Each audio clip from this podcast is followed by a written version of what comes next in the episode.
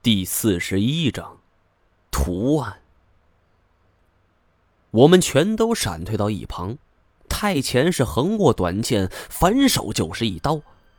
这短剑划在回字墙上，只听得吱吱呀呀的刺耳声音，拖着长长的刀痕，是火花四溅。可是，除了这一道较浅的刀痕外，并没对回字墙造成很严重的破坏。毛爷，咱们是不是上当了？怎么讲？那俩老不死的摆明就是要干掉你，会这么好心带你来找神奇木吗？说不定这就是个陷阱。初始我也这么想，但是这里既然有药龙存在，说不定还真是神奇木的所在呢。再者，这出去之路已被药龙包围了，我们出不去。也只能是寻找他路。对于金锁的说法，我虽然有两三分的认同，但也并没其他选择呀。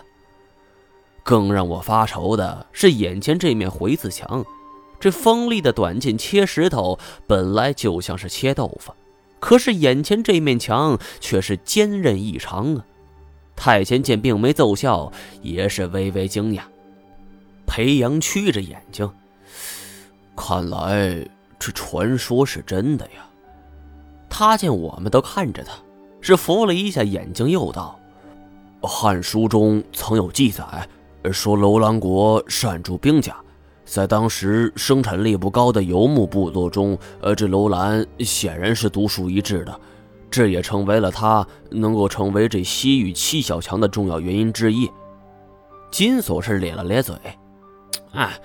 就算知道这些，那有毛用啊？能推倒这面墙吗？这你没看见这面瘫下的短剑都没用吗？裴阳不理他，走到回子墙前，是高举手电，一寸一寸地审视这面墙，十分认真。这教授是个历史学家，虽然和考古学家是系出同门，但其实二者是相去甚远。这里出土的一件物件，裴阳可能会精准无误地说出他的故事，但是古墓的结构布置，他却未必能够知晓。从某种角度来说吧，我觉得在此事上，他还不如金锁可靠呢。裴阳是敲了敲墙壁，你们看，呃，这一面是实打实的金属墙壁。呃，不过这外边做了一定的伪装，呃，看上去像是木头。我眼神不好，呃，小张、小李，你们俩过来帮我一把。裴阳让我和金锁上前，帮他在墙壁上找出一些凸起或者是凹陷状的线路，并且要清晰的标记出来。我们随手捡了块石头，摸索着墙壁，用手掌去感受。然后用石块在这石墙上标记出来。随着这项工作的进展，我感觉回字墙上的不像是勾画着什么图案，有点像是一幅画，是七扭八歪的。但是每一个笔画之间间隔又很大，因为光线有限，这些线路又非常浅，这稍不留神便会错过。所以，我们是一心放在寻找这些线路上，而无暇顾及具体是什么。最后做完这一切，已经是累了一身的汗，看似简单，却是十分费力。裴阳举着手电后退两步，最后是死死盯着这面墙。哦，对了，呃，这就对了。哎，我说您老能别说对了对了，你就给我们说说呀。金锁是双手拄着双膝，弯着腰，连喝是带喘的。裴阳是兴奋地走上前去，拍着墙壁说：“哦，这是楼兰的官方文字，呃，学术界称之为去卢文，起源于中亚。不过，呃，这也不能算是这楼兰的官方语言，呃，他们的语言是印欧语系的语言，也就是传说中的吐火罗语。靠！”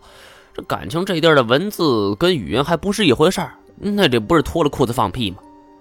我也对这种事儿感到很吃惊，却不愿意去多想。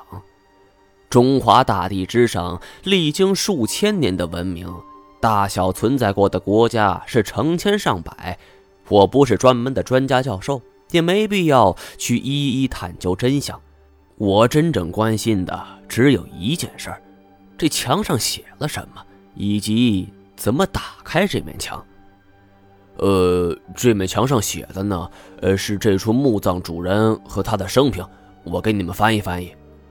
在这种情况下，我们都深切感受到他激动的情绪，也好让他宣泄抒发一下，我们也趁机缓缓。裴阳是一边看一边说道：“这片墓葬的主人是楼兰王最宠信的一位国师的，游牧民族都有自己的信仰。”而这位国师传说是上天所遣，曾游历了西域很多国家。呃，有一次，呃，西域南缅的两个小国开战，而这个国师恰好在其中一个国家。他施展万能的法术，是召唤出了山神，将这敌军法器全部收走，然后让自己大军是带着木质棍棒冲了出来，消灭了敌军。这位国师还能够召唤出一种可怕的虫子，并驱使他们。攻向敌军阵地，呃，这就使得这个西域南边的小国变得一点一点强大了。最后，这楼兰国的国王听说这件事后是大为惊讶，便使出了百金的黄金和一百名西域最为漂亮的美女，想要请国师来为自己效力。而那个时候，呃，正巧国师陷入了小国的权位之争，呃，他曾看好的一位王子被哥哥杀了。他害怕遭报复，就连夜逃了出来，就投靠到这位楼兰王的旗下。有了国师的鼎力相助，楼兰王自然是如虎添翼。